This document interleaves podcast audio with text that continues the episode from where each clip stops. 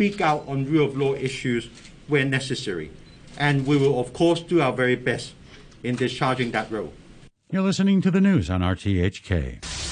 Live across Hong Kong, this is Radio 3.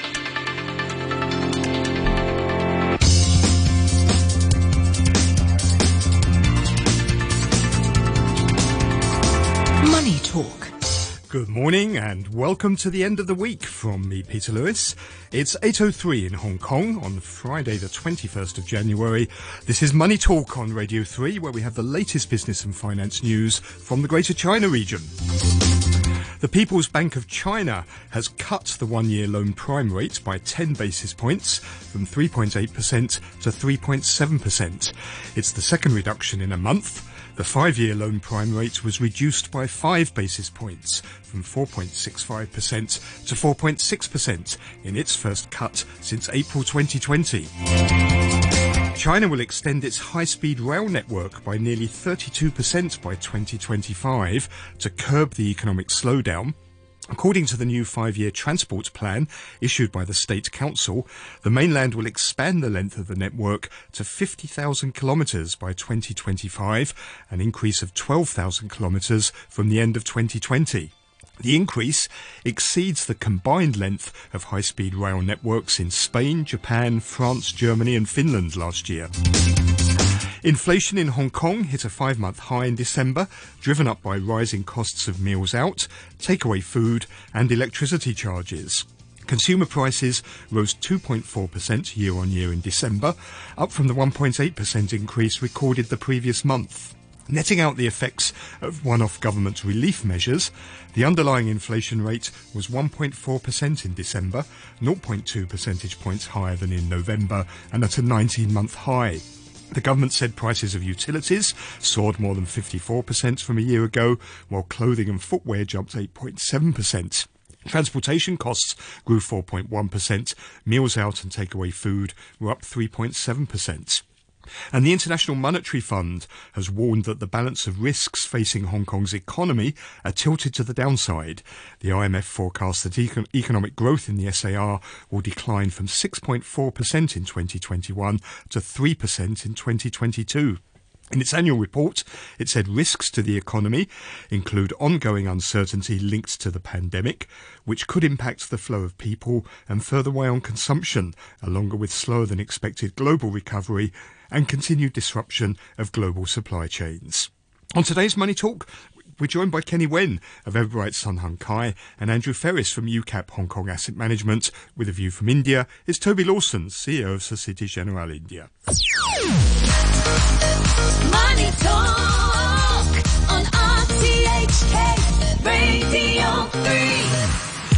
On Wall Street overnight, a late afternoon sell-off sent US stocks lower on the day. The S&P 500 bounced off its 100-day moving average and was up 1.5% earlier in the session before succumbing to selling pressure and closing 1.1% lower at 4,483. The Nasdaq gave up gains of over 2% to close deeper in correction territory, down 1.3% on the day at 14,154. It's lost almost 13% since its November high. The Dow reversed an advance of over 460 points to close 313 points lower at 34,715. The index closed below its 200-day moving average for the first time since December. The reversal was sparked by Peloton, which slumped 24% on news it's temporarily halting production of its connected fitness products as consumer demand wanes. And after the closing bell, shares of Netflix tumbled over 20% after it revealed slowing subscriber growth. The streamer reported revenues of 7.71 billion US dollars in the final quarter of 2021, in line with expectations but it forecast 2.5 million new subscribers for this quarter. That's nearly 4 million below analysts' expectations of 6.26 million. The Nasdaq Golden Dragon Index of Chinese companies listed in the US added 2.2% on Thursday after China cut its one and five year loan prime rates. The Pan-European Stoxx 600 index rose half a percent. The UK's FTSE 100 fell 0.1%. Hong Kong stocks jumped by the most in 18 months following the latest rate cut from the PBOC. The Hang Seng Index surged 825 points, or 3.4%, to close at a two-month high of 24,952. The Hang Seng Tech Index soared 4.5%. And on the mainland, the Shanghai Composite, that fell 0.1% to 3,555. A Reuters report that China has drafted rules to ease property developers' cash crunch sent the share prices of mainland property developers listed in Hong Kong soaring yesterday. Reuters said the nationwide rules will make it easier for property developers to access funds from sales still held in escrow accounts. The Hang Seng Mainland Properties Index surged 4.6%. Sunac stormed over 15% higher. KWG Group rose over 13%. Shimao rallied by 12%. And Logan Group jumped over 10%. In the commodities markets, Brent crude oil is a third of a percent lower this morning at $87.41 a barrel. Gold is trading at $1,838 an ounce. The US 10 year Treasury bond yield fell four basis points to 1.81%. And the US dollar is firmer this morning. The euro is at $1.13. The Japanese yen is trading at 104.1. Sterling is worth $1.36 and 10 Hong Kong dollars and 59 cents. The Chinese yuan is at 6.34 and a half versus the dollar in offshore markets. And Bitcoin is down over 1% at 48 at $40,800. Russia's, Russia's central bank is proposing a complete crackdown on cryptocurrencies, including banning all cryptocurrency issuance and operations, stopping banks from investing in cryptocurrencies, blocking exchanging crypto for traditional currency, and introducing legal liability for using crypto in purchases. In Asia this morning, US stock index futures are declining following the Netflix results, and that's dragging Asian equities lower. In Australia, the ASX 200 is down 1.2%. In Japan, the Nikkei 225 is off 1.9%. The Kospi in South Korea down 0.8%. Uh, but it does look like a flat open for the Hang Seng this morning.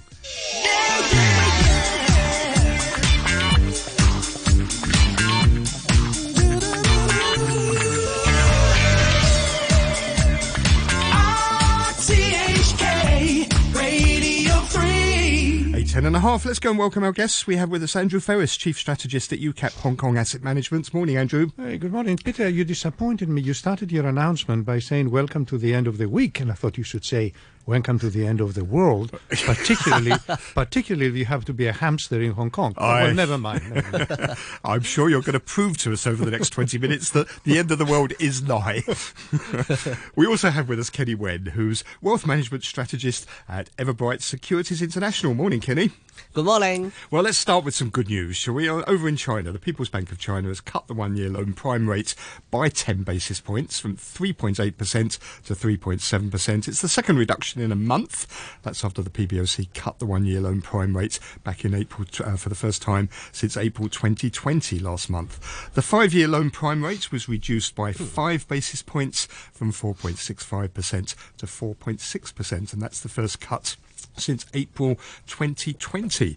Um, so Kenny and Andrew, um, the People's Bank of China has now cut all of its main interest policy rates. Is it going to help?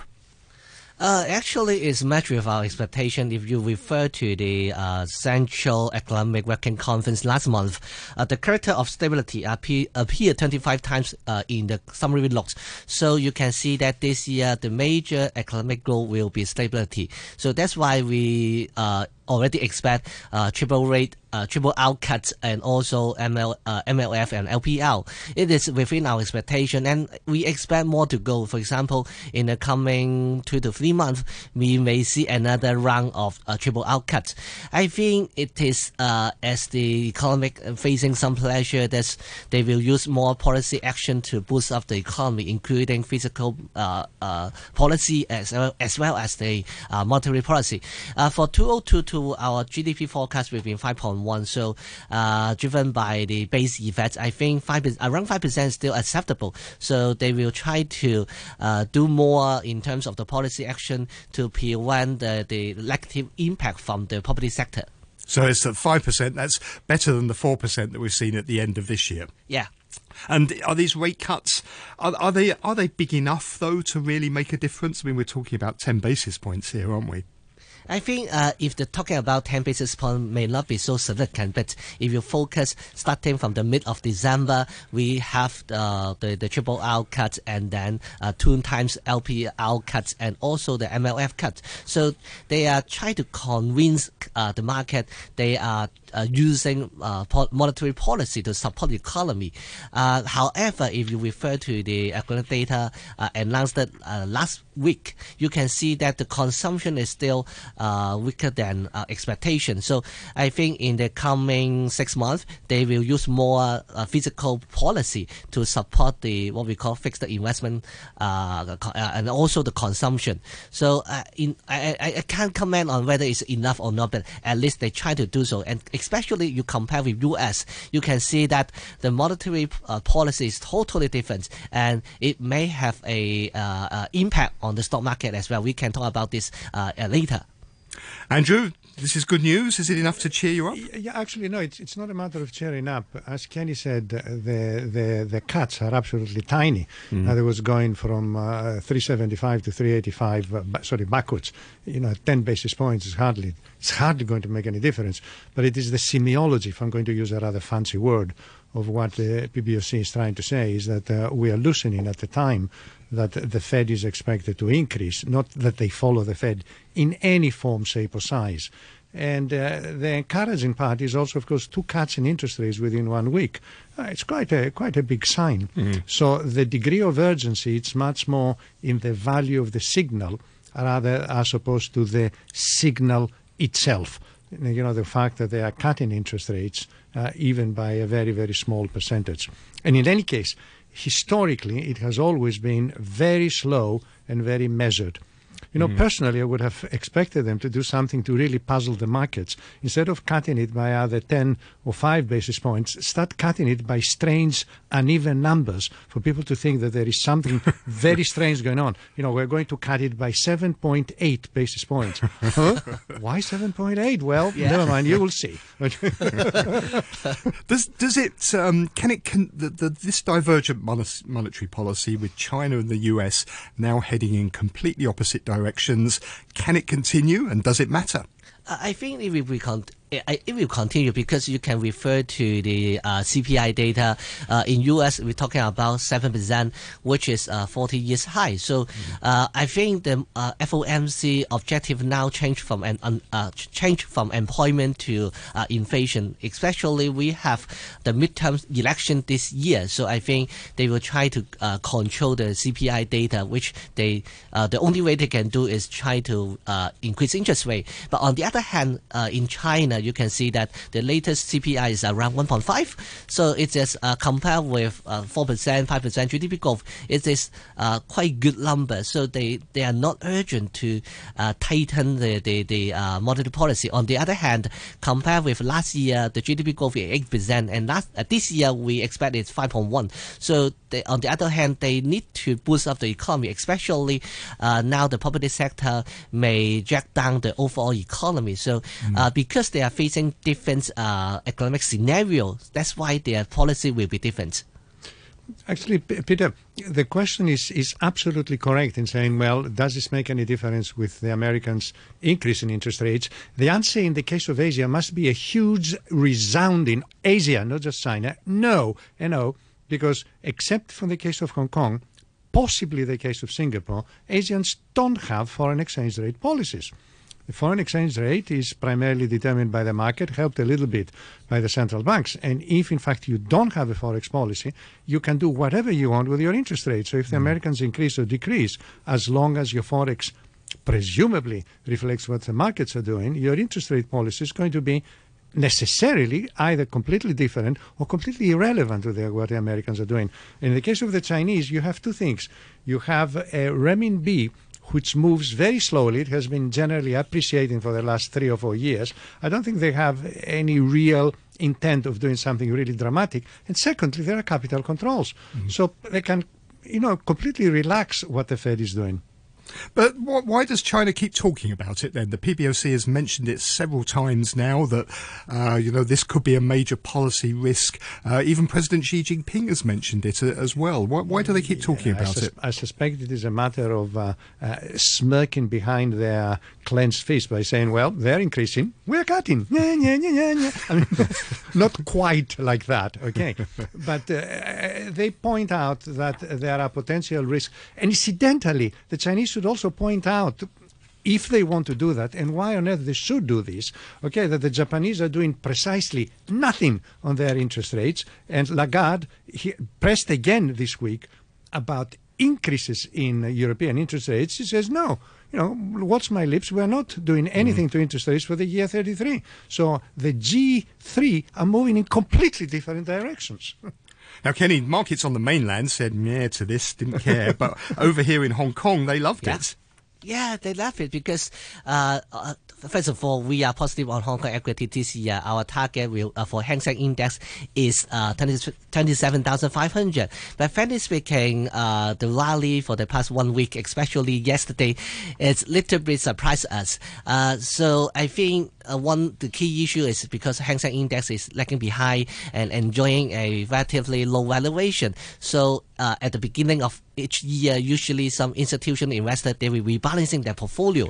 They will sell those high uh, high valuated stocks or markets and buy in, for example, like Hong Kong, which is uh, for mid to long term have a rebound opportunities. And we just mentioned about the totally different. Uh, Moderate policy. So I think this is one of the catalysts to drive the Hong Kong market uh, for the past one to two weeks.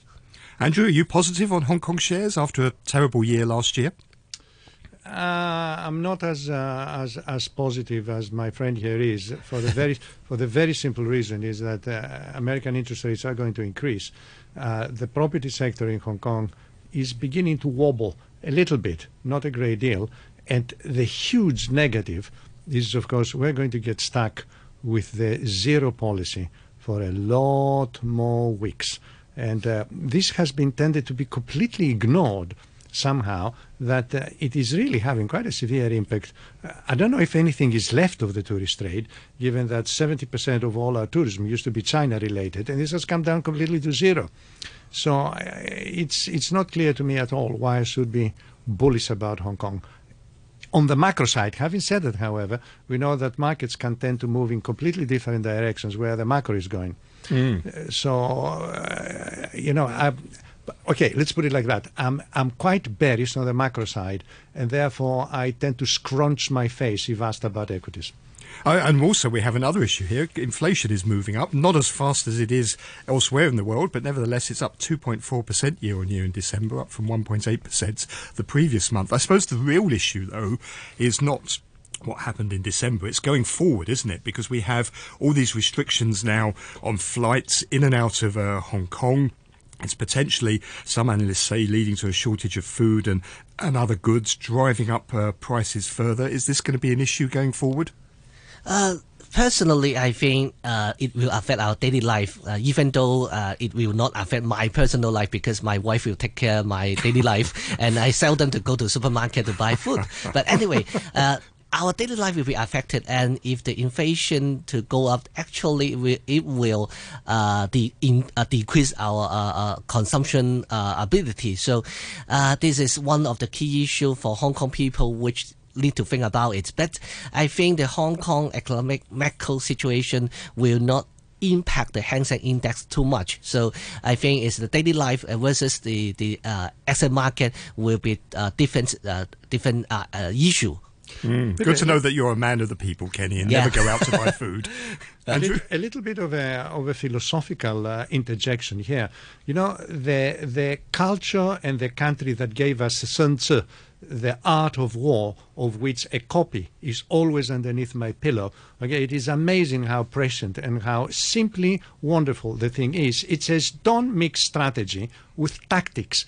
And here hmm. we are, we are continuously talking about tactics, forgetting that the tactic is what is going to get you to your strategic point. So now we are we are arguing about the culling of hamsters or whether it is five weeks or three weeks or one week for Cathay Pacific pilots. And all this is done completely in vacuum versus the notion that we have to get zero COVID infections. Yet Nobody's discussing how this is going to get you there. I have my grave doubts about that. It's very easy to be an armchair strategist, but I'm afraid I get I get quite scared when we seem to be losing completely the plot because Hong Kong and China are now unique in the world.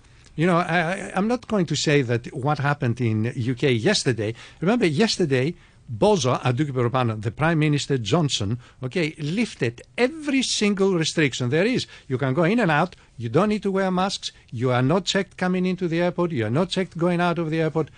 Come and get it. Okay, and of course, what you're getting is, is wide infections. And they pretending, or they are actually telling us, that this is potentially a longer term, better strategy overall than having the kind of restriction that just doesn't work. Clearly, I mean, are we possibly going to get zero infections in China and in Hong Kong for two weeks, and then we lift the restrictions, and suddenly we're getting infections again? You know, it's. it's But is it, is it possible, though, to do what the UK has done? Because if we lift all restrictions here Yeah. and let COVID rip in a closed environment like Hong Kong, it could be far more devastating than maybe in the UK, particularly our low because of our low vaccination rates. You know, we're all uh, uh, armchair epidemiologists, and I definitely don't want to be to be pretending like that. But of course, we go from one extreme to the other. We go from literally a, a kind of an, in inverted commas, I'm being jokey here, a kind of a luxury prison, okay, to come and get it in the UK, and there is nothing sort of in between. And I'm not the kind of gweilo that complained that you know, ah, you know, I cannot fly to the States or to UK. How horrible life is. It's completely almost irrelevant because I cannot forget that the majority of the people affected by the restrictions in flight and the quarantine is all, all these poor people that got business, friends, and relatives across the border. It's the Chinese that are suffering, not the gweilo. Kenny, final word to you. Tell me about Macau casino stocks. Have they bottomed now? Uh, I don't know because even though the policy uncertainty is being reduced, but now given the pandemic issue, we still don't we, we still don't see the the gambling revenue have a significant increase. So uh, I will be neutral on the sector, and I think if you want to buy the gambling sector, maybe second half will be uh, a, a a better opportunity. Okay, well, have a great weekend. That's Kenny Wen, Wealth Management Strategist at Everbright Securities International. Andrew Ferris, who's Chief Strategist at UCAP Hong Kong Asset Management. You're listening to Money Talk on RTHK Radio 3. RTHK Radio 3. It's 8.25. Over in Mumbai, India, we should find Toby Lawson, CEO of Societe Generale India. Morning, Toby. Yeah, good morning, Peter. So tell me a little bit about how Indian markets are are reacting to, to rising bond yields um, elsewhere in the world and also this sell-off that we're starting to see now in, in US equities.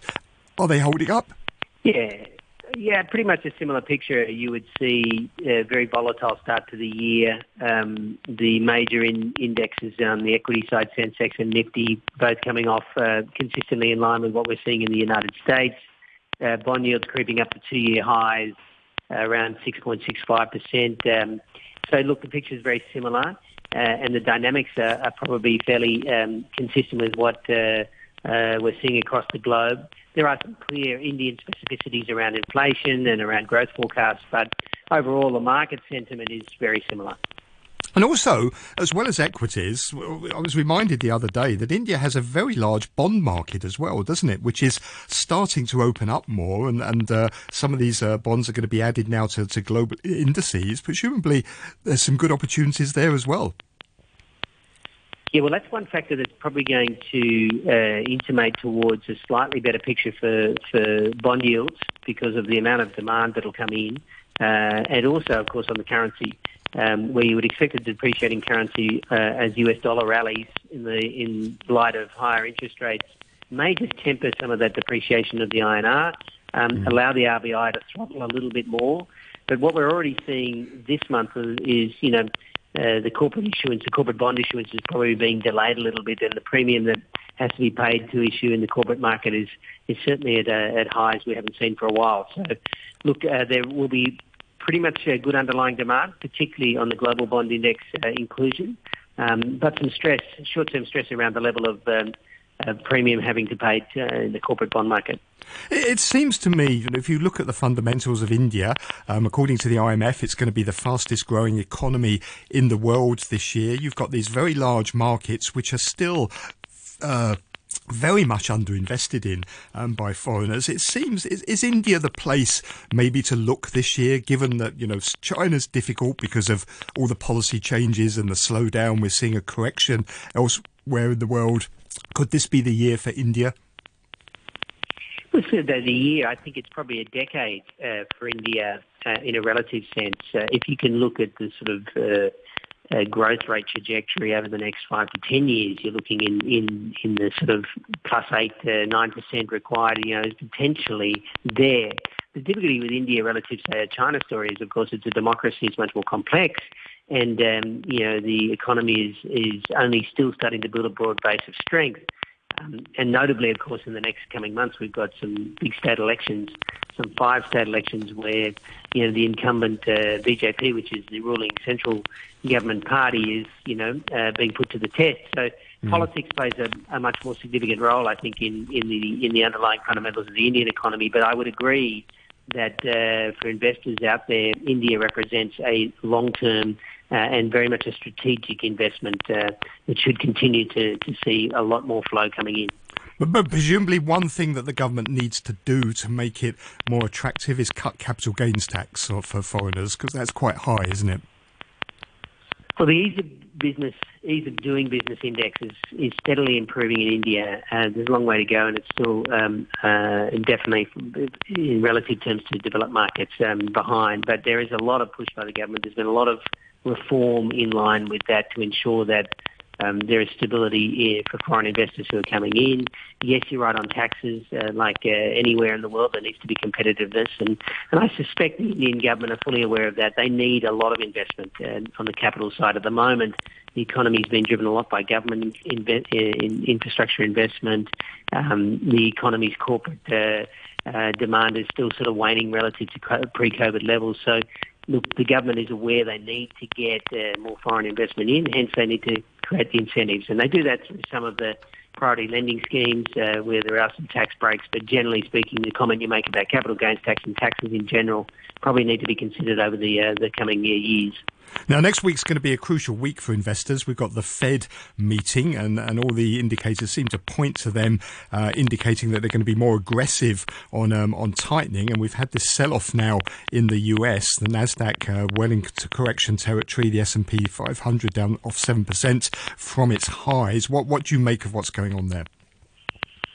Yeah, well, I think it's it's not surprising. You know, you had a very uh, fairly aggressive jump in yields from sort of one and a half in the ten year to one point eight eight, which is uh, heading up towards their two year highs. Uh, it's come off a little bit, but that's triggered the move in the equity markets. Um, even despite that, you know, our earnings figures uh, overall in the US on the Q4 have been pretty good. Um, the forward guidance is a little less optimistic, and you know, you've seen some significant uh, stocks, you know, take a hit. I think even Netflix as late as this morning, you know, uh, copying a, a large move down in the in the aftermarket because of um, lower subscriber growth. So I suspect the outlook for equities, at least in the short term, is very volatile. Uh, and when we talk about these type of transition moves where we see yields starting to rise, it's really about the velocity that frightens the market. So what the Fed will be looking to do is to try to you know, get a measured approach, try to get the investors to see that uh, this move in interest rates coming up this year is consistent with a stronger economy, not just purely about inflation. Okay, Toby, thanks very much. Have a great weekend. That's Toby Lawson, the CEO of Societe Generale India. You're listening to Money Talk on RTHK Radio 3. In Asia this morning, Nasdaq futures are down about three quarters of a percent following those Netflix results, and that's dragging Asian stocks even lower. In Australia, the ASX 200 is off one and a third percent. The Nikkei 225 in Japan is now down over two percent. The Kospi in South Korea is off 0.6 percent. Looks like Hong Kong stocks may outperform, futures markets indicating a decline of about 30 or 40 points at the open for the Hang Seng Index. In the commodities markets, uh, Brent crude oil pretty well unchanged at $87.41 a barrel. Uh, gold also unchanged at $1,839 an ounce. Thank you very much for listening this week. Do have a great weekend. Join me again, please, on Monday morning. But in the meantime, stay tuned to Radio 3 for Back Chat with Janice Wong and Andrew Work coming up after the news. The weather forecast sunny intervals, cool in the morning. Maximum temperature is going to be around 20 degrees during the day, and the outlook is for a few rain patches tomorrow and mild and humid with relatively low visibility on Sunday and Monday. Uh, the temperature right now 17 degrees, 82% relative humidity. It's 8.33. Here's Andrew Shorosky with the Half Hour News. A prominent medical expert is urging the elderly to get vaccinated against COVID 19 as soon as possible, saying there appears to be a number of undetected infections across Hong Kong. Professor Benjamin Cowling from the University of Hong Kong's Public Sc- School of Public Health says measures used in the previous waves of infections, such as working from home and school closures, may not be enough now, as the Omicron variant is much more transmissible than previous variants if we look at the measures that were used in the third wave and the fourth wave, meaning school closures, work at home, um, stopping larger groups of people gathering, and so on, those measures in the third and fourth wave were just about enough to control that virus. Omicron that we face now is much more transmissible, and I'm not sure that those measures used before would be sufficient to control Omicron in the community now. He said the focus should be on elderly vaccinations rather than allowing children as young as five to get inoculated. Professor Cowling also said an order to cull hamsters and small animals that arrived in the SAR in late December came too late, as any transmission from animal to human would have already occurred. Residents at Yat Kwai House on Kwai Chung Estate must now test for COVID every night until and including Sunday if they wish to leave the building the following morning. The announcement follows a major coronavirus outbreak in the public housing block involving 15 residents and a security guard. Violet Wong reports. The cases live in 12 apartments spread over 11 floors. Dr. Albert L. from the Center for Health Protection said initial investigations had shown that a man carrying the BA2 strain of Omicron and who is part of the Silka Hotel cluster had visited the building's refuse collection room on January the 13th. He had then taken away some items and sold them in Sham Shui Po near the Ho Street Market.